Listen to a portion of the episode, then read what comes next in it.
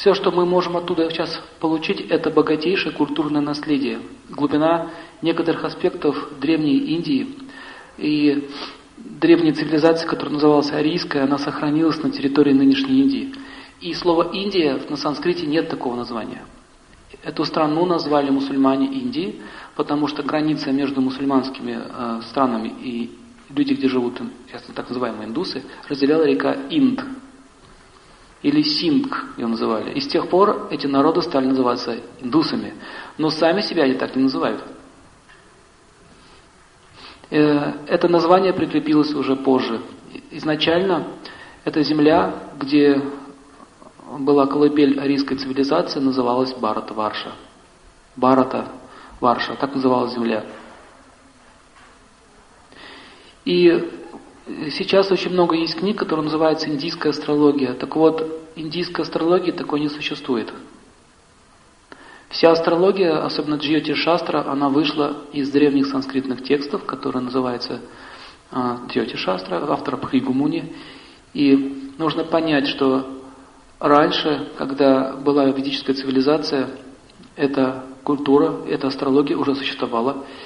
И нигде вы не найдете на санскрите название Индия или индийское. Также нужно понять, что ведическое кулинарное искусство сильно отличается от индийской, так называемой современной. Если вы попробуете сейчас индийскую кухню, вам просто плохо станет сразу. Это чили, посыпанный перцем. Вот это называется индийская кухня. Но ведическая кухня означает кухня древних ариев, и мы будем это проходить на следующем семинаре.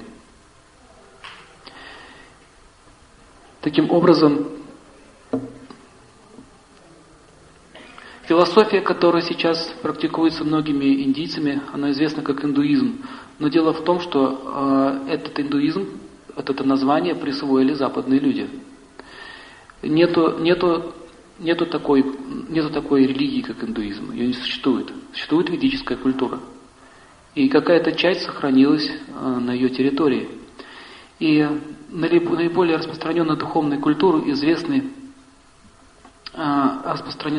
эти культуры были распространены вокруг этой территории. В частности, Таиланд, Бирма, Вьетнам, южная часть Китая, Греция, Рим. Некогда там была ведическая культура.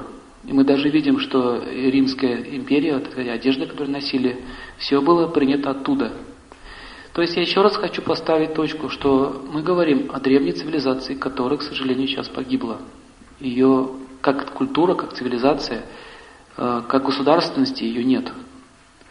Ведическую культуру сравнивают с мертвым белым слоном, от которого остались одни кости. Кости – это веды и писания, знания.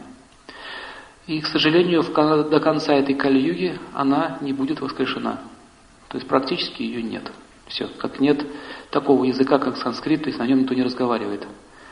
Кроме некоторых йогов и мистиков, которые до сих пор еще в Гималаях существуют. И санскрит также это язык не индийский. И на санскрите разговаривают все высшие существа, которые живут на высших планетных системах. Это своего рода космический язык.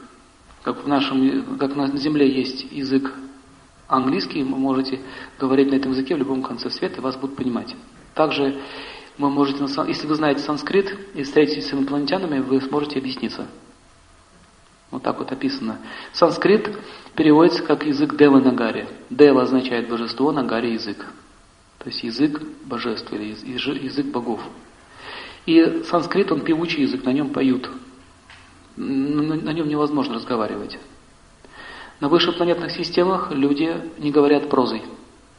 Они объясняются стихами, песнями и танцами. И мы видим, что некоторые индийские фильмы, там первая серия танцев, вторая песни.